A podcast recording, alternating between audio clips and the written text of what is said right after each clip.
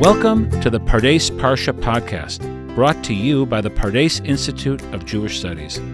I'm your host, Tzvi Hirschfield, and I'm excited to be here with you each week for a thoughtful and engaging discussion about the weekly Torah portion. Each episode, I'll be joined by a wonderful faculty member from Pardes to dive deep into the text, exploring its relevance and insights for our lives today.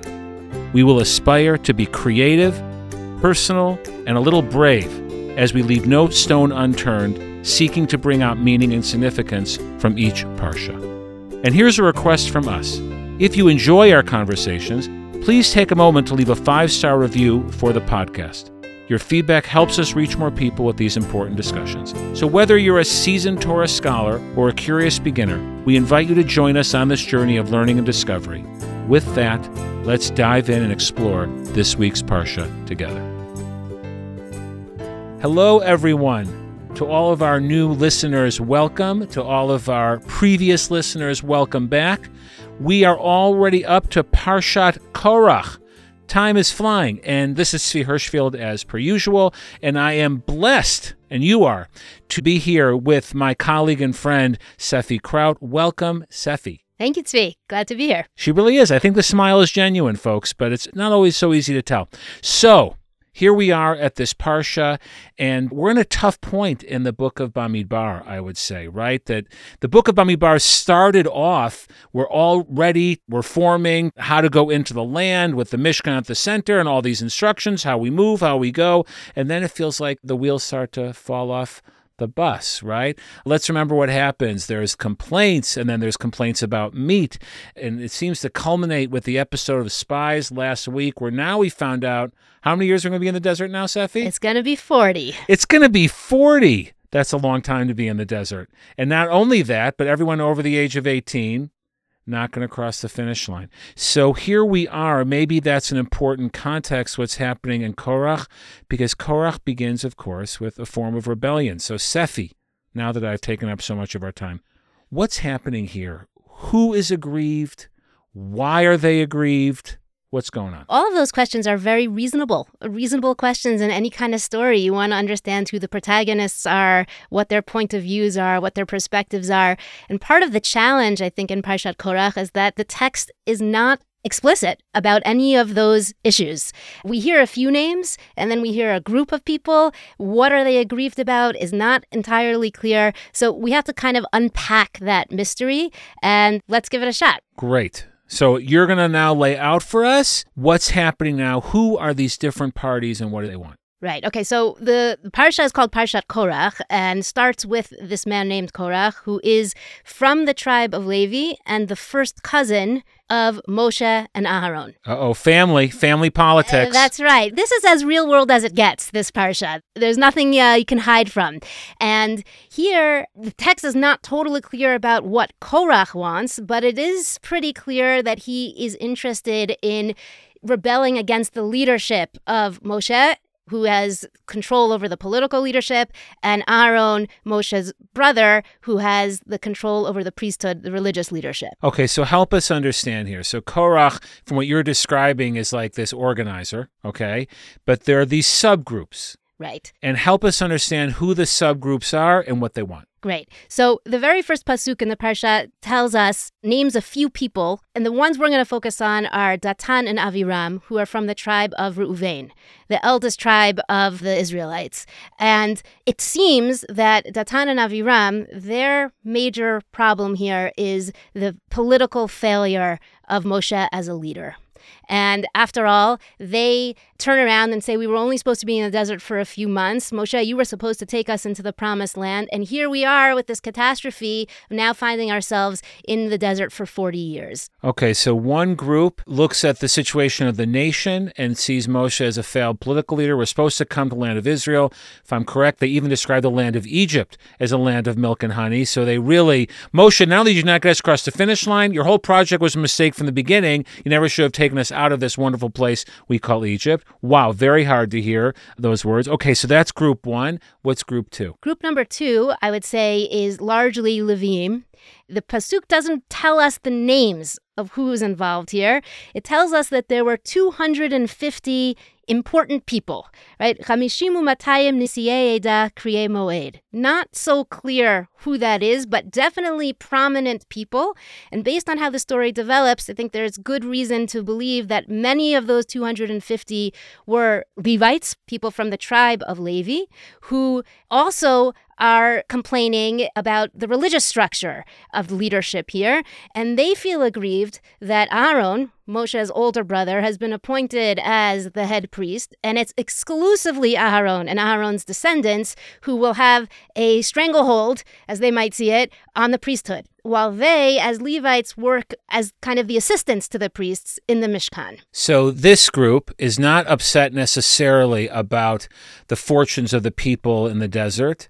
They're upset about the quote unquote status quo that only Aaron gets and maybe Aaron's sons get to do the really important work in the Mishkan, have real access to the divine presence, and they're kind of left on the outskirts. That's what it seems based on how the psukim develop. And so, what would you say is if the political claim is you failed, Moshe, we didn't cross the finish line, what do you understand at the heart of their claim? Like, why do they think it shouldn't be Aaron? What do you think is their theological justification? I think there's a charge of nepotism here. You know, it's this power sharing is happening between two brothers the political leadership going to Moshe and the highest role in the religious leadership going to Aaron. Moshe, why are you choosing your brother for this role?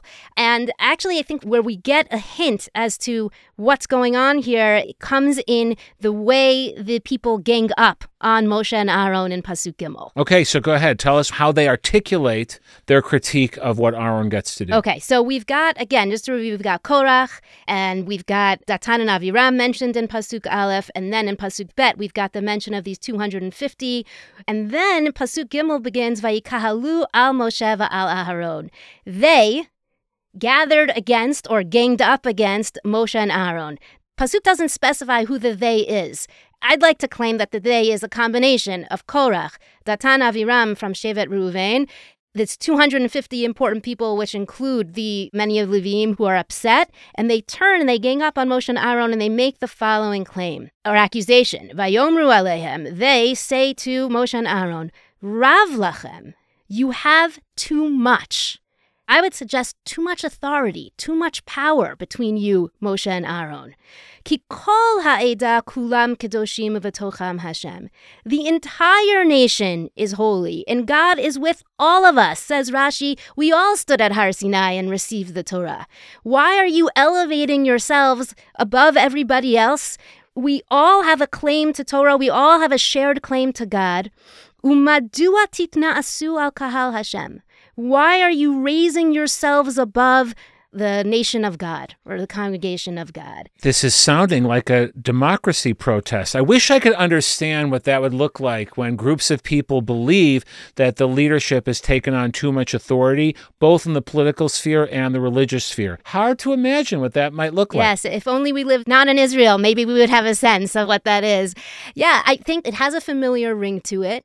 And I think part of what you see here is Korach's genius because you have, as we described before, multiple factions who probably primarily care about different issues in different ways.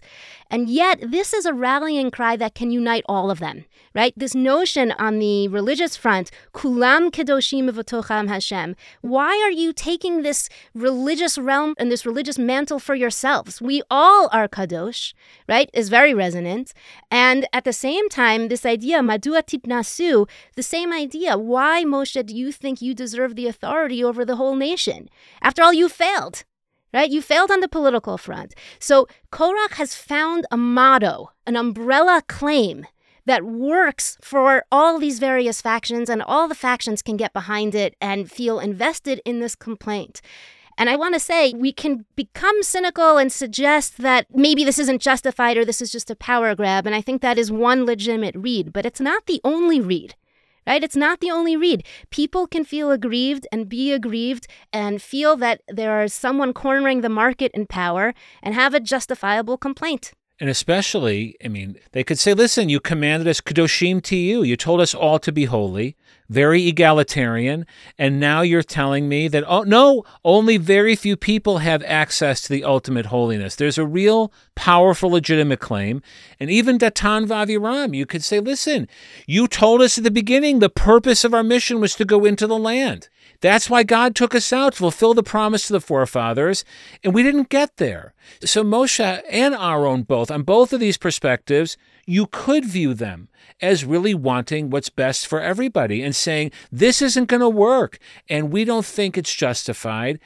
And it's interesting whenever we disagree with people, we always question their motives, right? We always assume, well, I know in my case, my motives are always pure as the driven snow, and the people who argue with me are always these egomaniacal, evil people who are only in it for themselves. And I suffer through that in my whole well, life. it's shocking to me that so many people have that same perspective. You're not alone in, in that view of being justified. Right. That's right. Clearly. So it's murky here, but what you're helping us understand is that there are claims here, religious and political, that have legitimacy to them and deserve a response. Yes, they could have legitimacy to them. I think it's a mistake to dismiss them automatically as for personal power or personal gain. That's a possibility.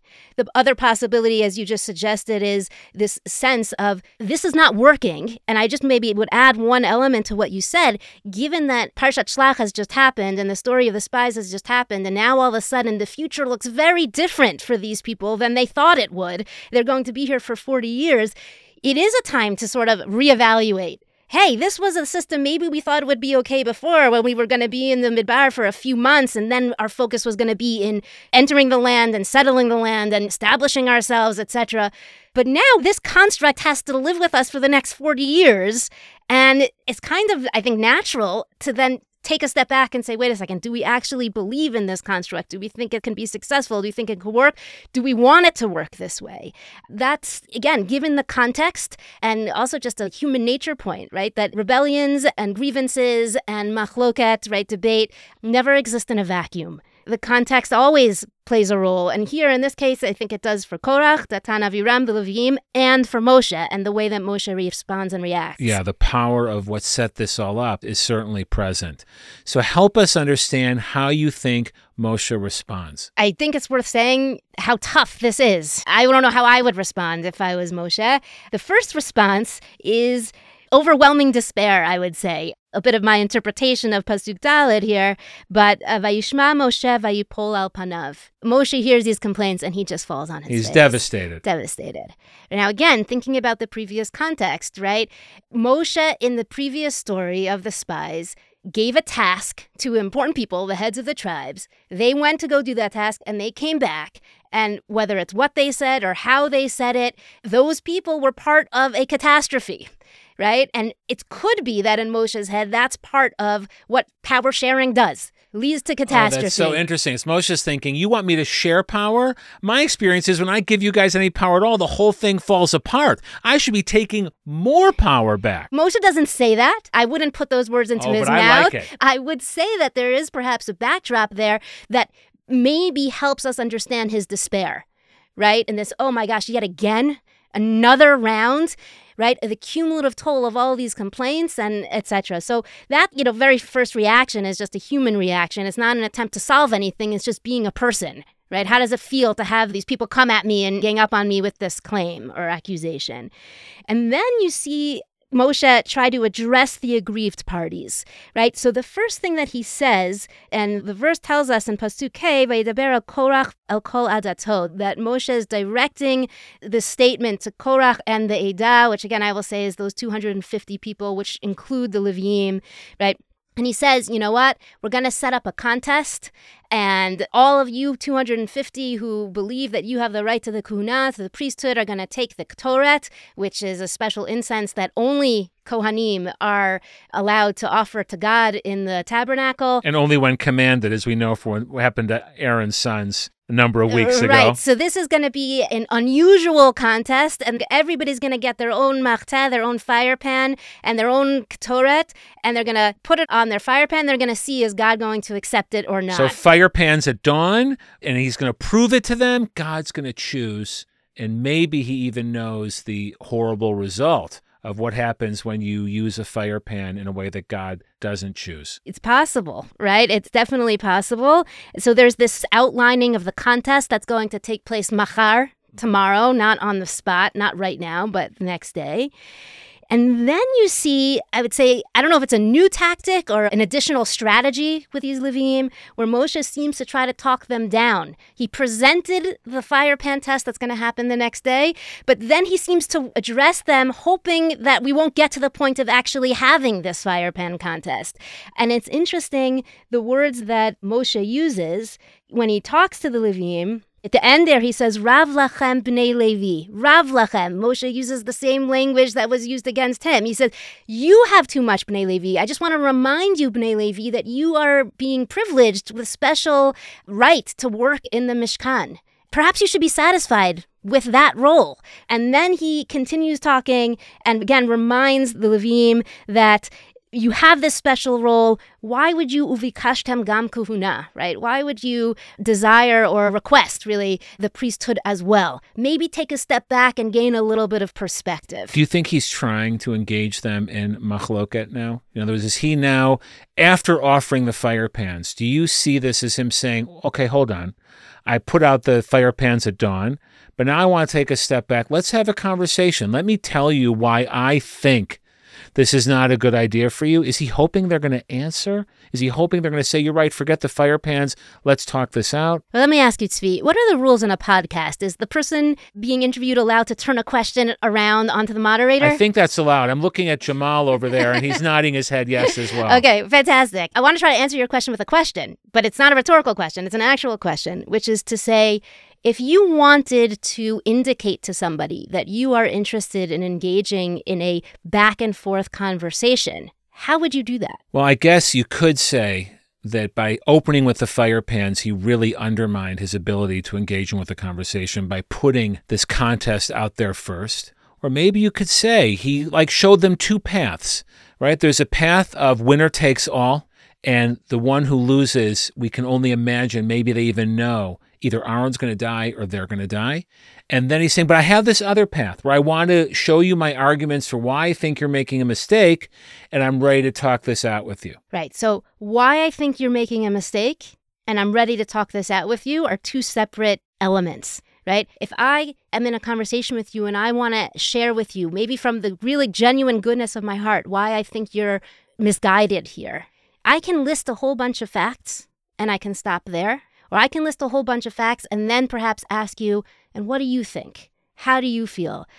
I don't see in this verse any indication that Moshe is interested in having a conversation with Levim or Korach, where he's making space or room or inviting them to say, we know we're assistants in the Mishkan, but here's why we think we deserve more. I don't think you see here necessarily, at least not an explicit indication, that Moshe is inviting a back and forth conversation, right? Beyond his enumeration of why he thinks they're misguided.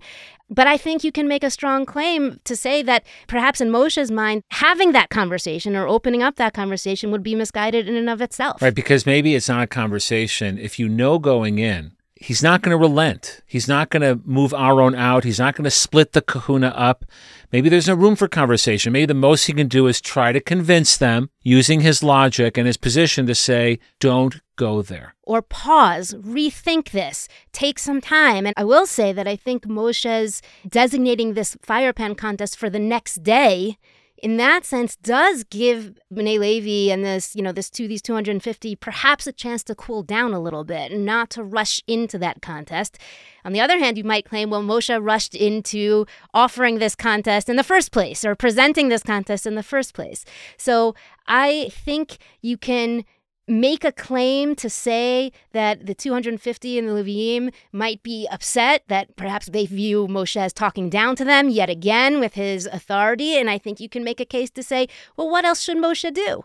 Right? Maybe precisely what Moshe needs to do is to lean on his authority and remind everybody of their places. And then, of course, just circling back to the point you raised about motivation, which is always under the surface in every machloket. People often determine is it worth it to engage with this person or not, given what I believe their motivation to be Does Moshe believe that the Levim and Korach and the 250 are actually interested in having a conversation, or has he determined this is not about listening to one another? This is about power play that they've got, and that's really what they want. And then it really can't get anywhere. And he's using two methods a threat or a contest, really, which is a winner take all, and an argument, but no conversation because we don't know why. Either because he's not interested or he thinks it won't help, or maybe you can't have a conversation, as I said, when you're not really willing to change anything. Then what's the point?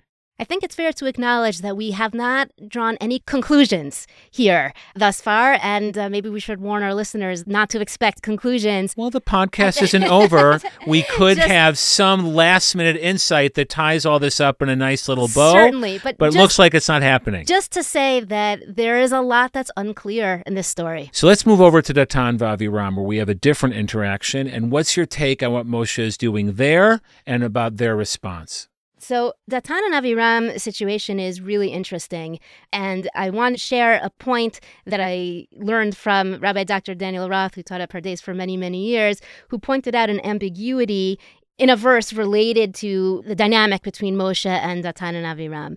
And here's the verse. We're jumping now to Pasuk Yud Bet. Vayishlach Moshe likro Datan va'aviram b'nei Eliyav. Moshe shalach intentionally not translating that word at the moment. Moshe shalach to call to Datan and Aviram, vayomru lo na'aleh, and they say we're not coming. Now, Daniel pointed out that the word shalach, right, the shoresh, the root word shin lamed chet, it appears all over Tanakh many, many, many times, right? Often translated as to send. However, there are different types of quote unquote sendings. There is an invitation, is an option, right? I'm sending an invitation to you. And there is another type of sending, which is a summons, which is to say, a demand right? And actually, it's unclear here what is Moshe's intention? What type of sending is Moshe doing? Is he inviting Datan and Aviram into a conversation? Or is he sending them a summons demanding that they show up, right? And actually, if you look at different translations of this verse, the translators recognize the ambiguity and they have to determine how to translate this word. So you have the ArtScroll translates it as Moses sent forth to summon Datan and Aviram. And the new JPS translation keeps it simple Moses sent for Datan and Aviram. So, what is Moshe's intention here? Is it a friendly invitation or is it a summons? And what you see at the end of the verse, although Moshe's intentions are unclear, it's quite clear how Datan and Aviram perceive Moshe's intention. Lo na'aleh, we are not going up. We are not going up to you. And you can imagine that if they interpret this as a summons, if we step into the shoes of Datan and for a moment, you can imagine them thinking to themselves, Hey Moshe, back in Pasuk Gimel, we expressed to you our sense that Rav Lachem, that you have too much authority and you are using that authority all over the place. And here you are after we just shared with you our concern. And once again, you're shoving your authority in our face by sending us a summons, right? And making demands on us as the head of this hierarchy of power, telling us you got to show up. And you can imagine how riled up they are. And what ends up happening in the next few verses is what is such a common feature in Machloket.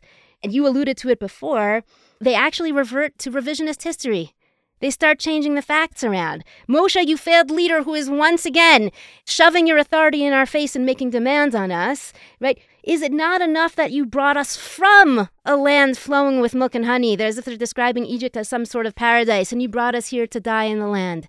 And then in the next verse, they get personal. And they go for a personal attack on Moshe. Even if you had brought us to a land flowing with milk and honey, even if you had succeeded and didn't fail us in the mission that you were supposed to accomplish by leading us there, even if you had brought us to a land flowing with milk and honey and given us possession of fields and vineyards, should you gouge out those men's eyes?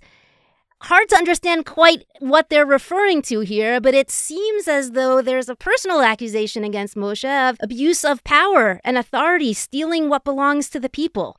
And that seems to be how Moshe takes it because in the next verse in Tet Vav, Vayichar Moshe Ma'od. It's not Vayichar Af. It's not that Moshe is angry. Rashi points out, Vayichar Moshe Ma'od, Nitzta'er Ad Ma'od. He's hurt. He's personally hurt by these accusations, and he doesn't turn to Datan and Aviram to express that hurt. He turns straight to God, and he says, Don't listen to them. I never took a thing from them, ever. So it seems then we are left with the same ambiguity, at least vis a vis all the characters. Who's open for a conversation and who's not? Is Moshe trying to have a conversation with anybody or convince anybody? Or does Moshe see no possibility for conversation and he's just trying to win and assert his authority?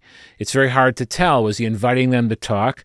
Or we back to the old problem? What's there really to talk about? He's not going to give them half his power. So there's a bind here. And I really just have two questions for you.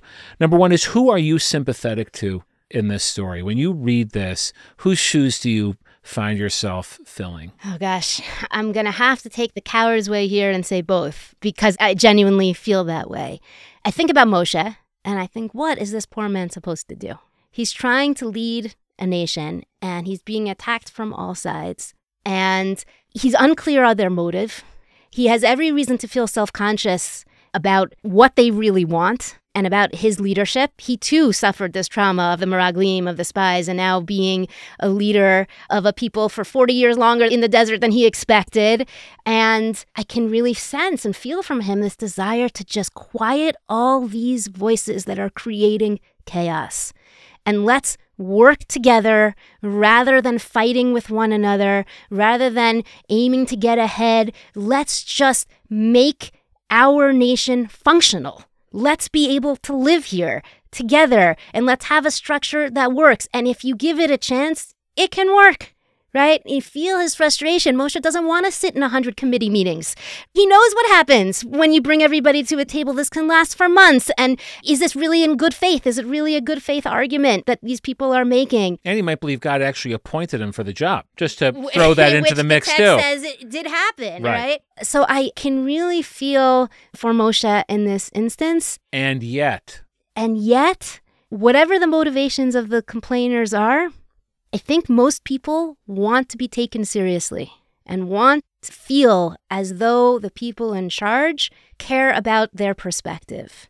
And if that means sitting down and taking the time to have those committee meetings, yeah. And hearing suggestions that other people have, yes, right? I think rather than being shut down, I can understand why Datan Aviram, the 250, they need to be heard and they need to know that the people who are currently in charge actually care about what they think, not just to check off the box of, okay, we've sat in that committee meeting, but let's have some back and forth here and really share our concerns, our fears, our hopes, our dreams, so that we can understand each other better.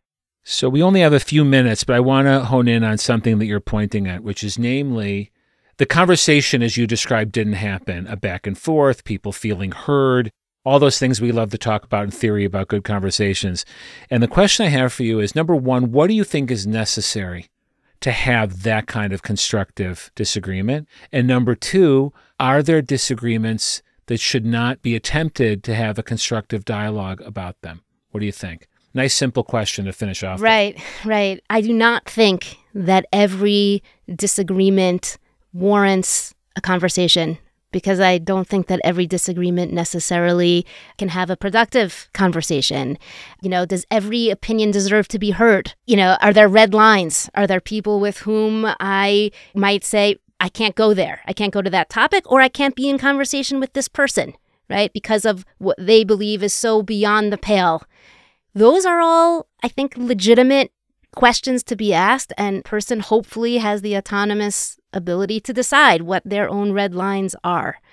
But I also think that what we're seeing today, and it's not unique to today's age, but it's very front and center in today's age, is a sidelining, sort of a dismissal and demonization of the other. Some would say canceling. Is that a word you might want to right, use? Right. I just invented that myself. I'm mm-hmm. thinking of trying that but out. it's sort of where people's red lines are moving closer and closer so that more and more people are on the other side of that red line. And mean by red line, there are more and more people I won't even have the conversation with. Right. And that I think is a troubling trend. So, what do you think you need to have a tough conversation? What would you say for yourself are the guidelines or the opening assumptions that people need to go in with? I'll tell you the questions that I ask myself, and I'm very curious to hear what questions you might ask yourself or how you would answer this question. I think one of the questions I ask myself is Do I have the capacity right now to engage constructively? And for me, one of the key elements that I wonder about when I think about my capacity is Do I have time and the headspace to actually listen? I can listen without really listening. Am I listening with the intent of refuting? Or am I listening with the intention of trying to understand? Am I really open to learning something here? Right. Okay, that's number one. Which, by the way, I'll just say it does not mean that I feel that I must walk away agreeing with, no, other, I this what you other said, person. but you're open. But am I in a place mentally and emotionally and time wise, right? The capacity, do I have the bandwidth to actually listen and be curious, to listen with curiosity rather than to listen with the intention to refute or to crush the other person in return with my, you know, brilliant comebacks. Talking to learn, but not talking to defeat. right. Okay. Exactly. That's a good one. The other I would say for me is really primary is the relationship piece. Is it worth it to me? And here, I think it actually cuts in both directions. And sometimes, in some instances, I think if I really care about a relationship and I want to preserve the relationship or deepen the relationship, perhaps the thing that I need to do is not have a conversation about this hot topic because I already know it's going to be explosive and could end the relationship or severely damage the relationship without the possibility to recover. But on the flip side, I might look at the relationship and say, precisely because I want to preserve and deepen the relationship, I must engage in a conversation with this person about this big thing that we disagree on. Because if we don't, we could wind up with a situation where our relationship becomes superficial, where there's this big important thing that's important to both of us, and it's this elephant in the room, and we're walking on eggshells around one another just to never ever go there. And then what's left of the relationship? It could theoretically just dwindle into nothing. And what a shame that would be, given that I really genuinely care about this person or want or need this relationship. And so there are risks in both directions. For me, I think it's sort of a case by case basis. Can you think of an example where you stretched your red line to have a conversation, even though you knew it would be very hard for you to have that conversation? Yes, but I will say I didn't do it on purpose. I fell into a conversation, and I'm glad I did.